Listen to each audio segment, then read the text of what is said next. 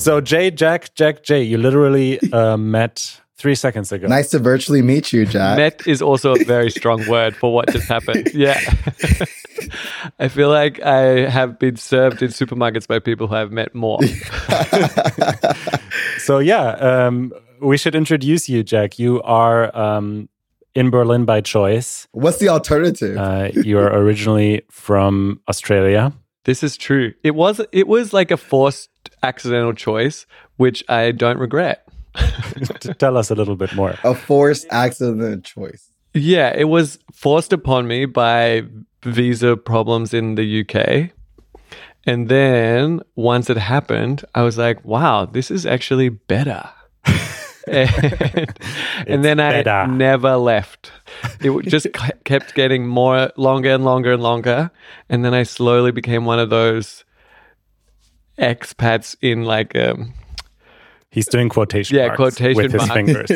immigrants where they where I um am horrific at the local language, but have lived here for nearly ten years. Oh God. So my question to you, Jack, how long did it take for you to feel like established in Berlin, especially if you were like not necessarily planning on being there? Like how long did it take you to feel like you were actually a part of the city? I would say it happened. It went into quite distinct phases because I was here for a few years when I started working and I started living and I moved into the apartment where I still live now and I got like a solid base and then I actually like came out half like a few years after that and then my like second phase of Berlin started as like a gay man in Berlin which very much like cemented my feeling of uh, comfort here for sure, or just like I don't know. That was when I really felt like I proper cemented myself here. But that was also when I became more in touch with me as a person. I suppose. For sure. Oh. So that was after three years. But I don't like. I still wanted to live here forever and do everything, even before that. So. Berlin, I think, would be where I wanted to be, even if I was closeted. That's definitely uh, that's a topic we could talk about all day. um, definitely, I would say um, when I, I was there for maybe five days, and I felt a lot more. I would say just in tune with myself. It's a great place for self discovery, and I feel like self acceptance as well Mhm. because it's so diverse. Um, and it's so inclusive Mm. that like even if you feel out of place, I guarantee you there's someone who feels even more out of place, which makes you feeling more in place a little bit easier, you know? Yeah, I definitely feel I feel like the word diverse for Berlin is different to the word diverse or like when you describe a city like London as or Paris as diverse, I think you feel it feels more diverse when you're walking around the street and you're seeing a lot of different people who all look very different. hmm In Berlin when I first moved here after living in London, it did not feel diverse. It was like I was like, "Oh my god, what what?" Like it was unbelievably homogenous. And then but then once you slowly discover the city, you feel that like the way people think is much is diverse here, I would say. And it has Yeah. become more also culturally diverse uh, over the years. But it is it is a weird place. And you feel I don't know, it's a place you like Paris is superficially beautiful. You go there and you walk around, you're like, yeah, oh my God, everything is so beautiful. The people, the buildings. And then in Berlin, you get here and you're like, what the hell? It's ugly. like, why do people, why are people living here? It's so great, especially in the winter. It's quite traumatic, but then you learn to love it. And because you've like, you've learned to love it in a way and you see its like inner beauty, you, I don't know, feel stronger for the city for sure. This has gotten really deep really fast. I love it. I lo- I love that. Um, how did you guys meet? We met at Apple. We both Yeah. started working in the Berlin Apple store in 2012. And Mhm. Jack was already an Apple employee because he came from the UK. I was just starting. And it was a really good time because we started there, but we couldn't actually work in Berlin yet. um, it was a very weird situation. And so they sent us around Germany to travel. And I have very vivid memories of Jack and I being in Hamburg and like goofing around in the subway station, me trying to make you say Friedrichshain. I, still, I still have that video. I can pull it up maybe. Oh my god, I would uh, love to see those videos. And you were such a baby, like looking at this such video. a child. Oh my god, Berlin definitely also ages you. like, nah, you're still a baby. But I don't know. When you check, when you when I look at old pictures, I'm like, what happened? yeah. What happened? What else, Jay? Um, what do you enjoy doing the most in Berlin? What I enjoy doing the most in Berlin, I think. I mean, I enjoy cycling a lot, which is, which is what handy, we're going to talk about, yeah. which is very handy for um, today's topic.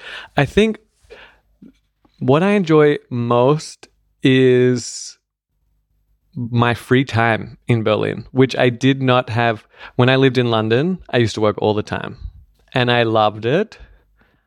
And then when I moved to Berlin and I saw and I clicked with the different pace of the city and I realized that, hey, I actually don't have to be at work all the time to afford to live here or to exist, which definitely is not the case in London. Uh, I then became much more conscious of my like time outside of work and where I want to be and what I want to do and how much more valuable this time is and how much more valuable your life is when you're not at work. Like the the days or the weeks that you're on holiday when you're not at work, they feel like years. And then a week at work can pass by in a second. You're like, oh my God. But like you just experienced a whole like the same week of your life, but one was meaningful and full of new things, and one was just blink and it's over. So I think my free time is definitely something that I never want to give up. I feel you. I mean, never free ever. Time, free time is, I think, very important. I think the COVID taught me that definitely of just like how valuable oh, it yeah. is and like how much and if if you utilize it the right way and i this is why i really like berlin because there's a lot to do. If you utilize it the right way you mm-hmm. can really discover a lot more about yourself about the city about your passions about your creativity whenever you just kind of let yourself explore. Like the thing i'm excited the most to do when i get to berlin is simply explore. Like not really have an agenda but just see what's out there and just see what like calls to me.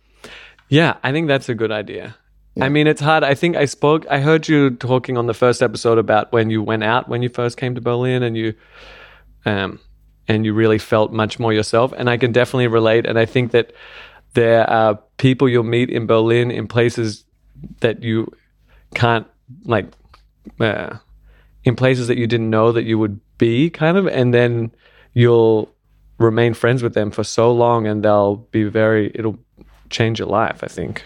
Yes, exactly. Okay, now my whole thing about exploring kind of can lead into like our first question about how do you explore Berlin? Yeah.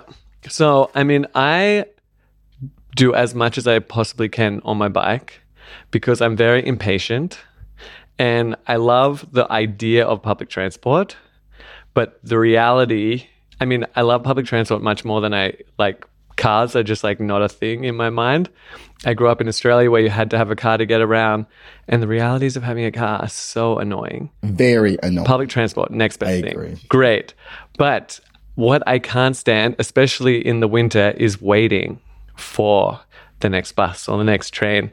And so those downtime periods I just can't deal with. And when I was in London, I lived with a, a bike messenger and they got me into cycling around the city and just getting and as soon as I started cycling through the streets, you get to know the city so much better. You connect all these different spots that you knew kind of as little bubbles.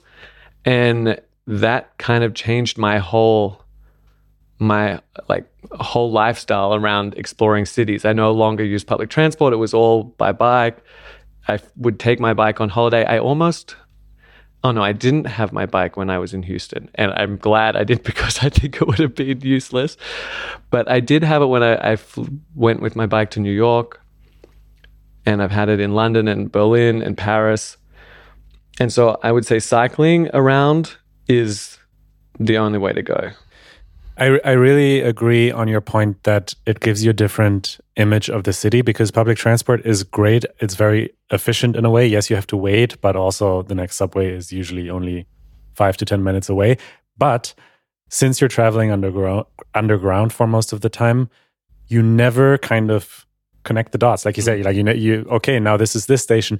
And then when you start cycling, you're like, oh, you see the subway station from the outside and you're like, okay, that's what this looks like from above the ground. Now I understand like the route that I've been taking for the past six months. Now I understand what's happening. And it's, I mean, it's so simple, really, but it makes a huge Yeah. difference. Just my whole, I was just uh, traveling with some friends and we were in a city where no one rides. So, I mean, people do ride, but we weren't, we couldn't ride. We lived in the suburbs, suburbs kind of. And so we did everything by bus or by car. And I was completely lost the entire time in the city. I could not get my bearings because my sense of direction was wholly dependent on what way I got out of the bus. And it would always be different. And it was a city where there was a coastline. So theoretically, it should have been quite easy to be like, oh, yeah, that way's the beach. That means this way's north, this way's south. Okay, I got it, got it, got it. But it was impossible. And with a bike, that just doesn't happen. That's fair. So I am coming from a um a world where I've never ever had to use a bike. I've always had my car. So aside from it being like kind of you get to kind of enjoy the city a little bit more, um, what are the top pros of it in terms of costing, in terms of like eco-friendliness, in terms of like um exploring the city a little bit more and also what are the cons? Like what type of what kind of held you back from getting a bike um in the beginning I mean, before I started cycling in London, I never could have imagined cycling in London because the roads seem so insane. And it's not like in Berlin where the roads are huge and so there's much more space. Okay, for the record, the cycling infrastructure in Berlin is also a disaster. I, it has really it's jumped leaps and bounds. It like is just within the last like I would say the last six to twelve months, it's like they just discovered paint.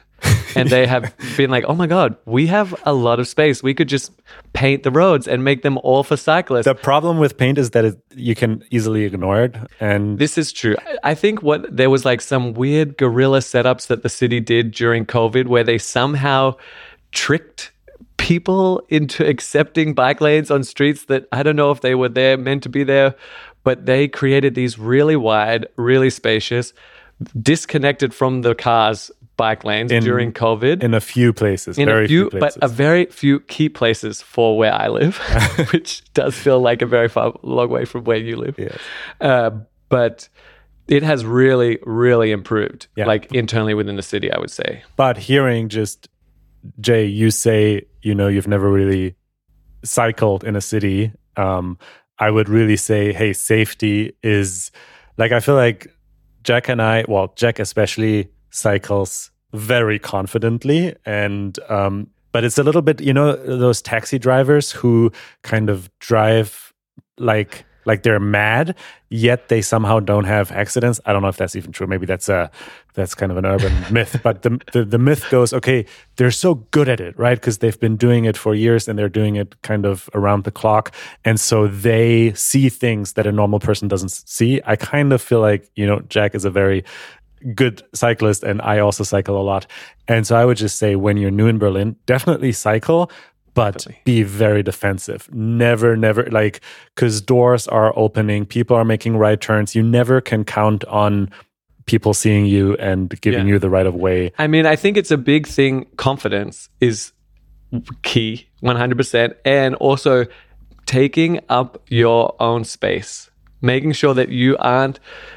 You, you also have a right to be on to be where you are and if you feel confident you'll give yourself enough space so that if someone does open the door you're not gonna Absolutely. it's not gonna hit you One you meter. might be take you might be in the lane of traffic but that is safer than trying to give the car just enough space so that they think, oh, I could squeeze through One hundred percent. Like, I do not in the do that. middle of the Yeah, lane, yeah. one meter distance Take to the parking cars, and then the passing cars need, in theory, to to do another meter and a half of distance to you.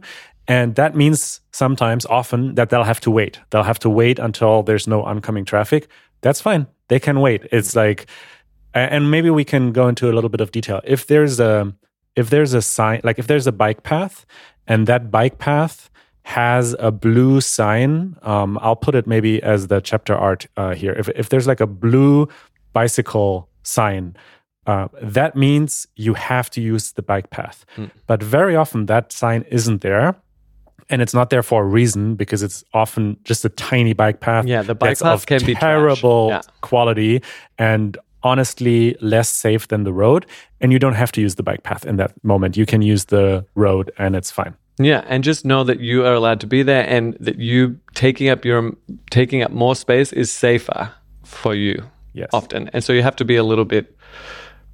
I don't want to use the word selfish, but maybe it's a bit selfish. I mean, they're being selfish too. Exactly, they're being selfish, and also if they this same car is going to have to like double parking, especially in certain districts in the city, it's like the norm. And so these cars who are trying to race past you are just going to have to veer into the other lane anyway in 100 meters because there's some other car that is blocking their lane just parked, Right. double parked.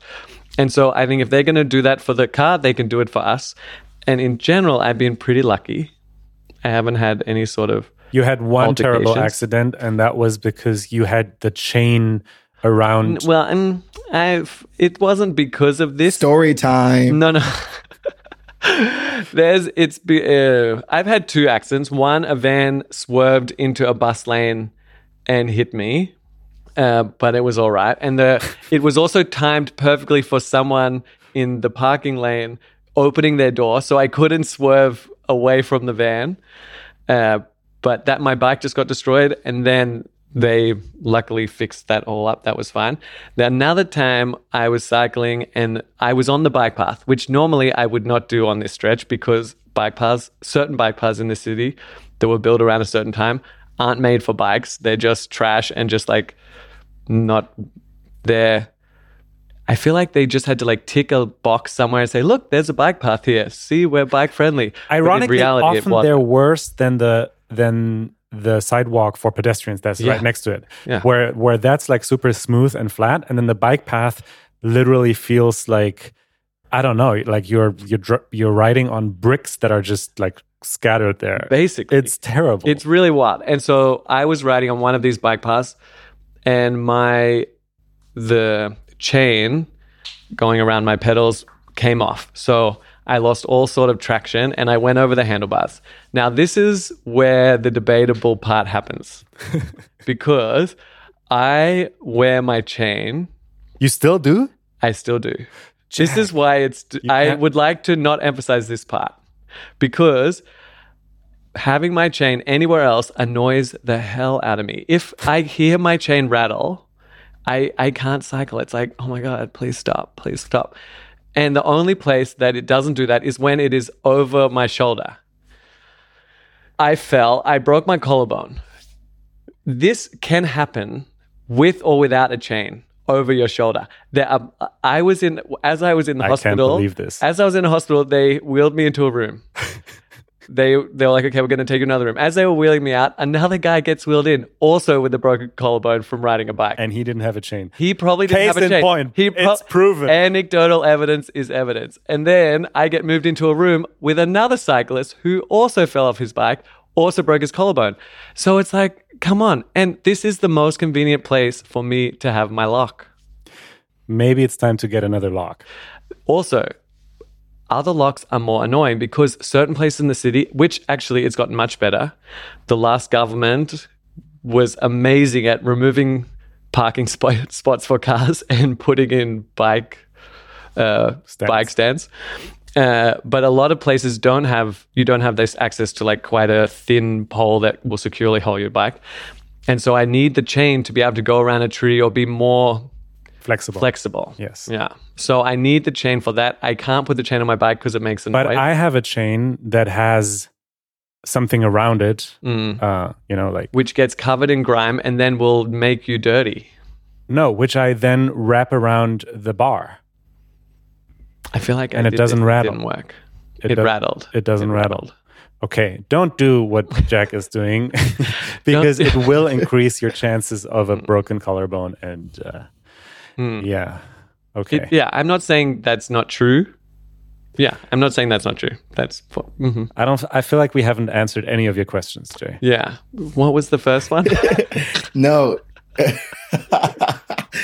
it's good. We're gonna keep on going. We're gonna keep on going. Okay, so I'm I'm kind of co- you're convincing me a little bit more. Mhm. Um, now my question is going to be more about what type of bike should I get? How much typically do bikes cost? Um, what about bike repairs and like how is like bike maintenance?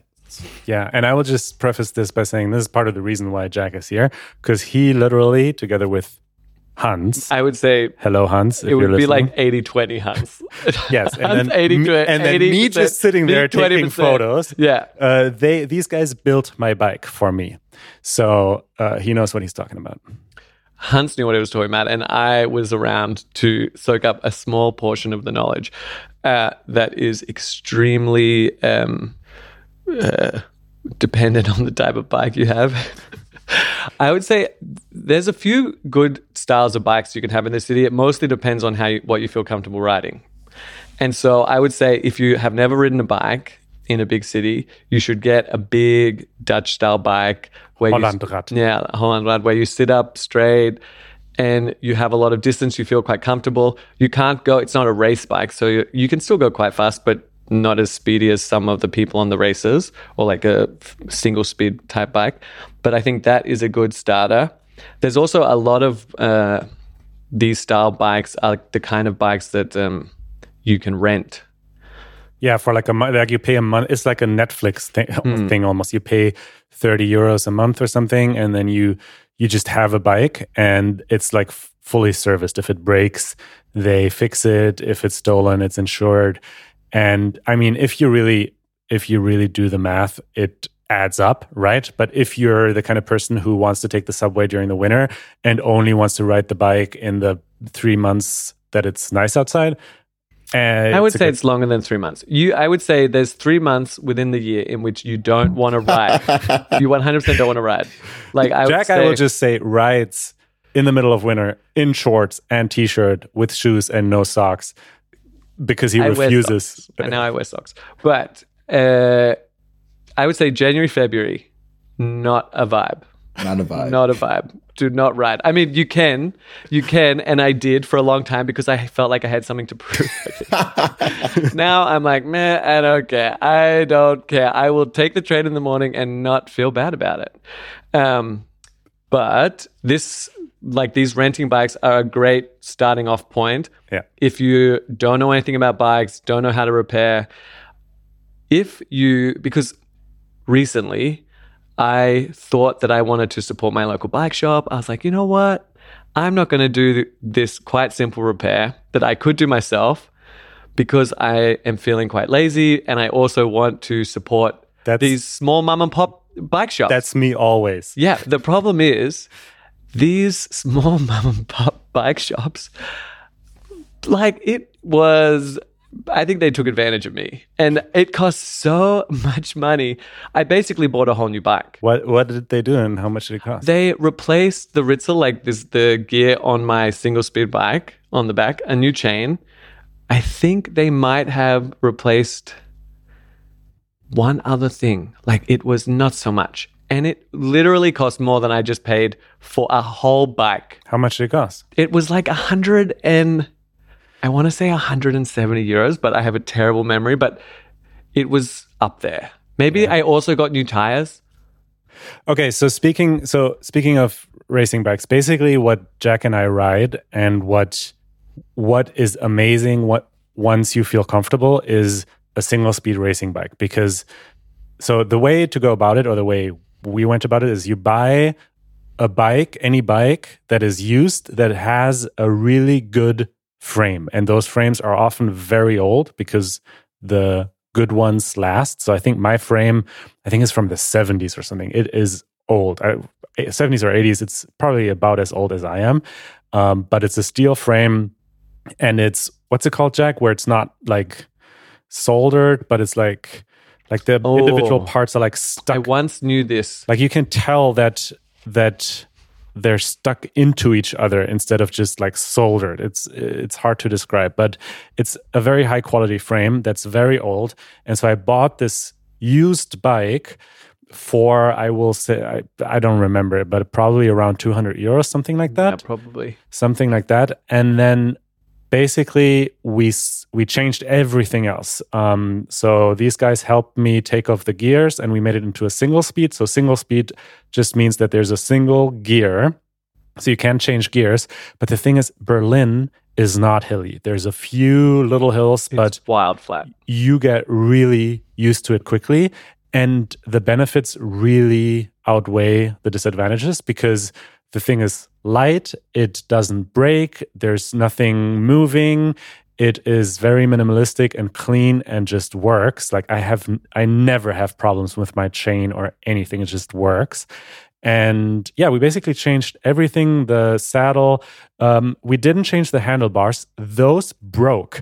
That was a scary moment. I was at a at a red light and it was turning green and i kind of put my weight onto the handlebar and one just like Yeah. fell off essentially and then I went to the bike shop and like asked them like, "Hey, I need a new handlebar," and they were like, "Oh man, yeah, this is like the original handlebar that's probably like 40 years ago. You should change it every seven years or so because it's aluminium or aluminum." And Thank you. Thank Those, um, yeah, the the the frame is steel, but the The handlebar. the handlebar is aluminum, so you need to change it. Um, but that's kind of the way to go. Like I really love, love, love my Mm. bike, and it is super reliable. And also because it's so old and the frame like is good quality, but it just looks old. It doesn't look that expensive. You know, Yeah. I feel, I feel okay. Like you still need to be super careful in terms of theft, but I feel pretty confident that like it's not like you know p- some people buy these like matte black racing bikes that just scream steal, Steal me. me. Yeah. Not that we're blaming them. Yeah. It's obviously not their fault that their bike got stolen, but choices were made. so basically this would be my recommendation if you don't want to do like a either a, a Dutch bike, a Dutch style bike or a mountain bike or something like that. I would just buy a used bike. One thing you need to be a little bit careful. So it, it might be good to have bring someone with you who knows a little bit about bikes because some of these bikes are so old that and sometimes they're like specific like specifically French from the 70s or something.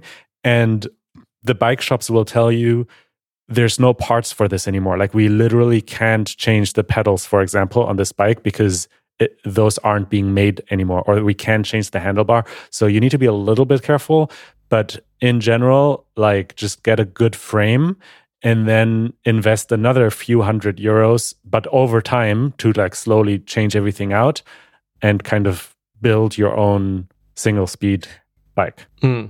not fixie Yeah, not fixie. I would say single speed's the way to go, especially in Berlin. You don't need you don't need gears to get around. It's much more simple maintenance.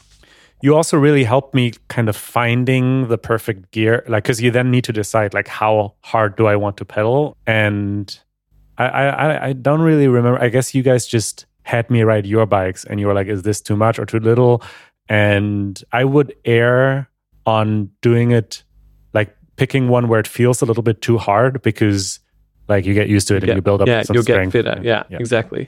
Okay, so this is a question I feel like a lot of people are going to want to know. Um, pricing. What is a good price for a bike? What is like Jack had with those um local shop too expensive? And what is like too cheap where you're like you don't even want to pay that little because it's not going to be worth it? I think the too cheap option, it's not because it's not going to be worth it. It's 100% because it was stolen. Probably around the corner by someone who's just looking for a good time, you know? Like they, it's not, I feel like bike theft in Berlin has definitely dropped, it feels. really And I feel like you don't just get offered bikes in the street anymore. You used to be, if you were around certain bridges in Berlin, people, a certain type of person might come up to you and be like, hey, you want to buy this bike for 20 bucks? And you're like, mm, maybe, but it's highly possible that it was stolen. So too cheap equals stolen. If you feel bad about that, that's the choice, you know, that's up to you. I would, the best place I, and most reliable place I would say is there's the markets. I think also at the it's been so years and years since I was at Mauerpark. No, they don't. They don't They don't do bikes, bikes there anymore? anymore. I don't think. I would so. say uh, eBay Kleinanzeigen, which is like eBay, but I don't know if you have it in America, but it's kind of like a local eBay. So it's Craigslist essentially. basically Craigslist. Um, and most of my more recent bike purchases or friends who have bought bikes have uh, purchased them on eBay Kleinanzeigen. You can find very nice, very good, even single speed bikes already on there for less than 200 euros. That might require like a fine tune, but in general are pretty good. And if you're flexible and can also travel, like take the train a little bit outside of Berlin to go and pick it up, you'll pay much less. So you can definitely do something for less than for around 200.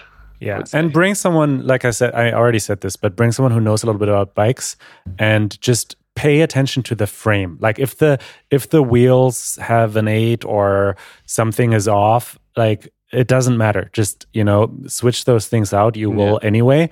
Just pay attention to the frame and get a good frame, and I think yeah, you can get a good good. Yeah, so like a lot of things. It's funny, um, Manuel. Like you always like bring someone with you. So I think I'm just gonna hire you and Jack just to come with me everywhere I go for those first few months. Yes. This is also what I was thinking on your last episode where you were talking about getting a place. I'm like, never give money or documents to someone whose apartment you haven't seen. Just send someone there. I'm like, people, some people don't know people. Okay, well, if you, if anyone um, listening wants to give Manuel and Jack a freelancing job, just hit them up to go look at your apartment and check out bikes. I mean, to yeah, I mean, I yeah, it can't be so hard. But like, I I do kind of forget that people are moving to the city starting from literal zero. Literally zero. and where they have no connections, literally zero. And I don't know how they do it. I honestly I don't don't. either. That's why we're doing this podcast. Yeah. It's really, really wild to think that someone can just go from one country, often from another country to another, to a random city. They might not speak the language and then just start existing there because so many of the things that you need to set up in life, a place to live, a, pla a way to get around, are so heavily dependent on knowing people. I mean, you can Yeah. also be okay. You also have to be a little bit okay with when you do move to a place, paying a little bit more for things than you might pay normally because you don't know. But mm-hmm. then once you do know, start paying less. As quickly One as hundred you can. percent. I mean, this is my third time moving to a random city with people like a place where I've never known anybody. And I Oh, mean, wow. you kind of just you kind of just do it. You like, I think Yeah. that's the thrill of it. You kind of know how people like go bungee jumping or they go skydiving. You don't really know if you're gonna land or not, but just go and try it. Well, I mean, I think this is when I when I moved to London and when I moved from Berlin to London, from London to Berlin, hmm? London to Berlin. I from think. no, I moved to Berlin from London. Yeah, Oh, okay. I thought that I could just keep doing this my whole life. I was like, I can keep going. I I've got no strings. I can go anywhere I want. And now that I don't want to live anywhere but London, but Berlin, I'm a little bit scared. I'm like, oh my god, what if Berlin gets shit? Like, I don't want to move. I want to be here. It's a bit daunting. Uh. Wanting to be somewhere. Then you'll just be shit in Berlin. you will embrace Yeah. it. That's true. Yeah. Maybe we'll both grow terrible together. okay, my next question. I have three more questions, but my next question is going to be more about like scenic views or whatnot. So, where are the best places to just bike and just enjoy your time? Like, great places to just go. You just want to just like get out, just want to clear your mind and just enjoy the scenery. I mean, there are amazing, ama- there's amazing bike infrastructure around Berlin. Like once you get out of the city, the roads actually are very good. There's a lot of dedicated bike paths. There's beautiful forests and wild that And- you can ride around on lakes. You can go around in literally every direction from the city. And actually, to be honest, this is true for all of Germany. And I've, uh, you know, Americans are always so impressed because you can literally cycle all all through Germany, like from Kiel at the very north t- to all the way at the south, um, and it's just beautiful. And Mm. you're right, like there there are bike paths everywhere, even kind of the big bigger highways, like not the Autobahn, but like the big Bundesstraßen, like for cars, there's usually a bike path at the side. Otherwise, you can just cycle through um, through fields and stuff. And I've done some of these tours. I mean, not nearly as long as uh, you, Jack, have done, um, but you can literally just get an app. Uh, what's the app that you Komoot, Komoot, best one, yeah. And you just put whatever Berlin to Hamburg, and and you and you go and on trust the app. Trust the app. Trust the app. Every time we were like, "Hey, maybe we're smarter than this app," we were in fact not, and we should have just done what the app said. It's true. It's true because that app knows about kind knows. of the the street conditions and stuff, and if it's cyclable or not. I don't know if that's mm. a word. It's like yeah. What's definitely. the best place that you've biked to?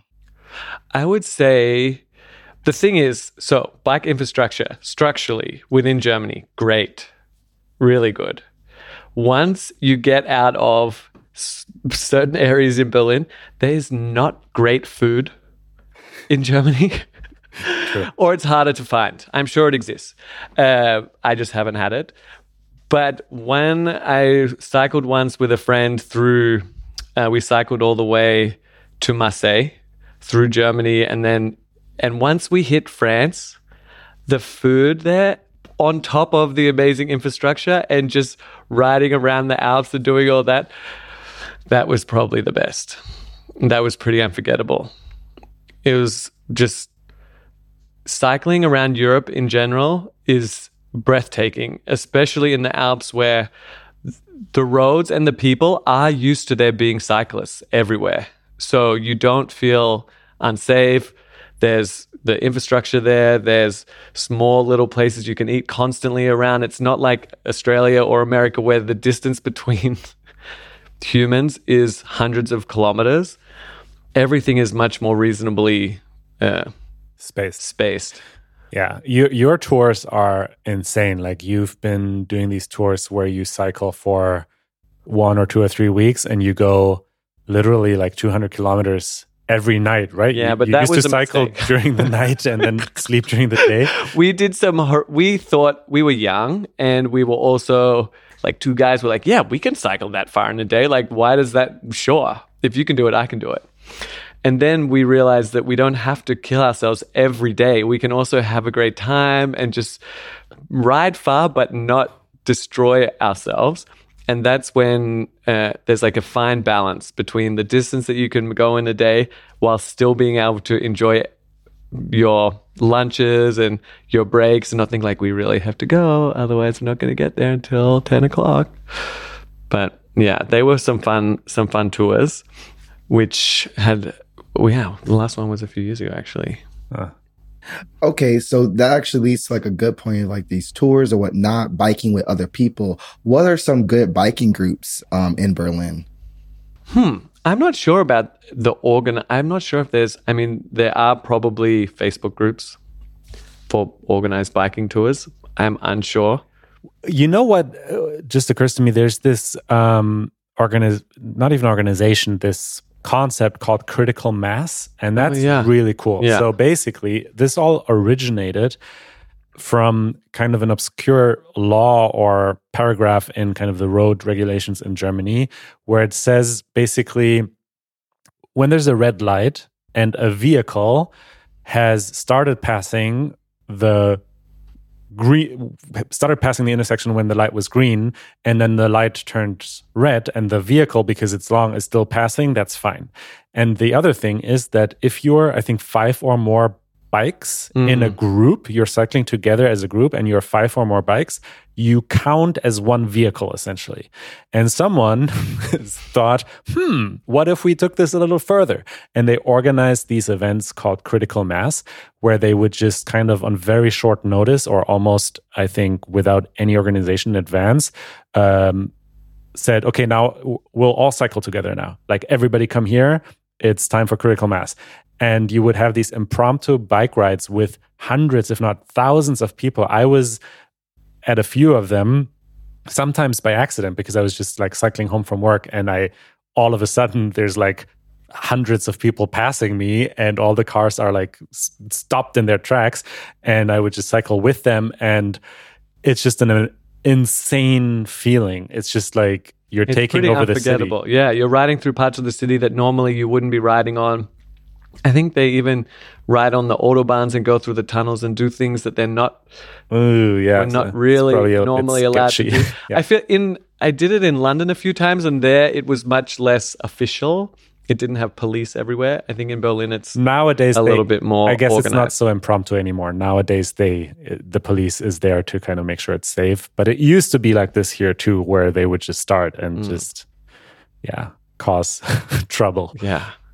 I think, yeah, there must be groups that you can. Um, Facebook has a lot of groups, it pains me to say, that are quite handy for meeting people. Honestly, I found a lot of good things off of Facebook. I mean, aside from all Mm. of Facebook's drama, but like when in terms of when it comes to like finding different groups or finding different events, like Facebook groups have been a lifesaver for me. Yeah. Finding events on, if you can find events, when you go to these events, they'll also be full of other people who are looking to meet people as well. So that that's probably a good That's idea. true. There's also these communal bike uh, workshops. So if you don't have, I've struggled a lot. Like something that me and Hans used to do a lot was struggle really hard to do a thing with the incorrect tool for hours, hours and hours. We would struggle, and then we would take it to a bike shop where they had the tool, and the guy would do it in literally five seconds. And so having the correct tool for the job is so key. And these places, these free workshops where you go and they'll help you uh, repair your bike or you know lend you the tool uh, are a lifesaver. That's a good point. And I want to say, I learned this from you is if you're not like a crazy bike enthusiast, but you want to be able to do minor things yourself, get one of those multi tools um, that has like the 10 most important things that you'll need for most of the things in like one handy tool that you can also take with you when you're doing a trip. Uh, that's super handy. And I mean, you started off earlier by talking about the bad experience in a bike shop. Um, I will say I've had some really good experiences with bike shops also in Berlin. There are some really amazing shops where you can feel that the people just do it for the love, right? Like I've even gone to places where it feels like they fixed something and they're like, no, no, it's fine. Like you don't need to pay kind of because it was such a small job. Like uh, it's maybe it's not the norm and i don't necessarily have like a list of recommended recommendations or recommended shops but i would say wherever you end up living try to find your bike shop Definitely, and don't definitely. settle for the the big one or the first one you see because that one might be shit and it might be the tiny one that doesn't even have a sign outside that's kind of the good one Yeah. I would say that, yeah, shop around until you find somewhere you're comfortable with. And they can be grumpy old men, but they can also be great non grumpy old men Yeah. who will help you and want to help and will lend you tools if you need or will uh, teach you a thing or two. Yeah. Okay. So I have one more question, and this is probably my biggest question. So I'm a techie. I love technology. I love like anything like that. What do you guys think about e-bikes and like like those type of things, or like electronic scooters or whatnot? I'm not a scooter fan. No, the scooters are a problem. I mean, I've used them. I even just used one last week because I went to the supermarket here and I went outside and the my backpack was so heavy and there was a scooter right in front of the shop. I was like, what if I just stand on this scooter and ride home? And so I get it, but first of all, every time I see people riding, I'm like, it looks so dangerous. Like you hmm. shouldn't be riding at that speed with wheels that are that tiny, that close to like the real traffic. I don't know. They look incredibly dangerous. And the biggest problem is that they're just lying around places. Yeah, like they they're crash in the constantly on the bike lane everywhere. So they're a problem. And I would actually be in favor of kind of like outlawing kind of the the rental services. The- I mean, the rental, I would say the rental bikes, Right. That's the thing. they're a little bit better. No, th- those are good. Um, I have all of the the different apps. So the the expensive ones are the e-bikes, like the it used to be Uber, now it's Lime. Yeah, they I love them. they're pricey, Slightly problematic, but they're, they're yeah. yeah. they're fast, like because they're e-bikes. and so they fe- it feels like you're driving a tank. So if you aren't, if you don't feel confident on a bike, get on one of these. At first, it's almost it feels a little bit temperamental, like a horse. You know, it's like it's like whoa. It's like you realize that there's a little bit of power there, but once you get going. it is really unstoppable. That's true. And I would just say, like, get all the apps because I also have Donkey Republic. I have uh, Next Bike. I I, think have there's a good one, Bike. this Jelbi, which like mor- morphs them all into oh, one. what's that called? Jelbi, J E L B I, and this is a an app that which shows you all the bikes. the bikes, but also public transport. And I think you can even buy a ticket for the trains and things through this app. ah, and it's run by BVG, so it's, It's run by BVG, yeah. the Be- Berliner Verkehrs- And so that will kind of you're in one spot and you can see all the different brands that are close to you, and it really allows you to, you know, Yeah. And it is around. true. Like the good thing in Berlin is wherever you are and whenever, like there's never a moment where you're not able to move around. Cause like I honestly I have all the apps. I have all the car sharing services. I have the electric scooters, which are also fun, I must say. And the good thing about them is that you don't have to find parking because you can just park Yeah. them on the sidewalk. And they're then the bicycles so silent. They sneak up on you out of yeah, nowhere. Yeah, they're, very, they're electric, so they're very quiet. And then the bicycle apps, I almost never use because you know I have my bicycle, but they're good. And especially like if you have a visitor, someone's visiting you, uh, you can just use the app because they're cheap as well, and they constantly give you like free minutes and stuff. And so if you're just visiting Berlin for a few days, or you don't want to deal with finding a bike in the beginning, just use those apps. Yeah. Like it's Milk these venture capitalists for all of them. Yes. Three minutes. and then they'll Yeah. eventually fold into some other company and then uh, someone else will come along. and then just park the bike somewhere sensibly and don't just like throw it on Mm. the sidewalk because that seems to be a thing people Yes, let's all have nice bike etiquette. I think yeah, that's bike the least we etiquette can is ask definitely for. a thing. We live in a society. yes. Well, I honestly, after this conversation, honestly, I mean, I was always thinking about getting a bike, but definitely you, you guys have convinced me to mainly look into that. Also, because I mean, I'm not that big of a fan of of of driving and I like to walk, but I think biking, I think is like my medium. So when I get Mhm. there, I will be um getting y'all's like actual one-on-one help. So maybe that could be like a part two of like Jay actually getting a bike.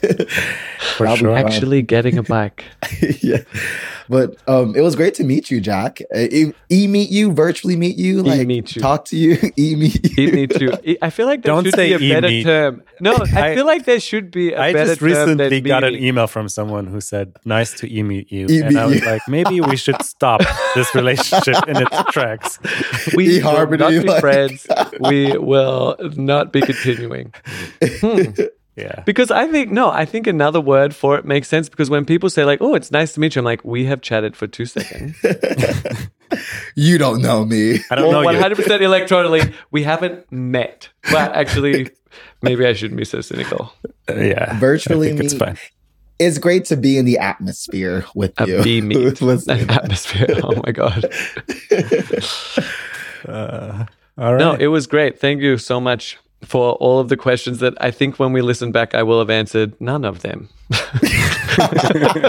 no, you answered all of them. Like I have a good picture. Mhm. All I want to say is just get a bike and ride in Berlin. It makes the most sense. Just not January, February.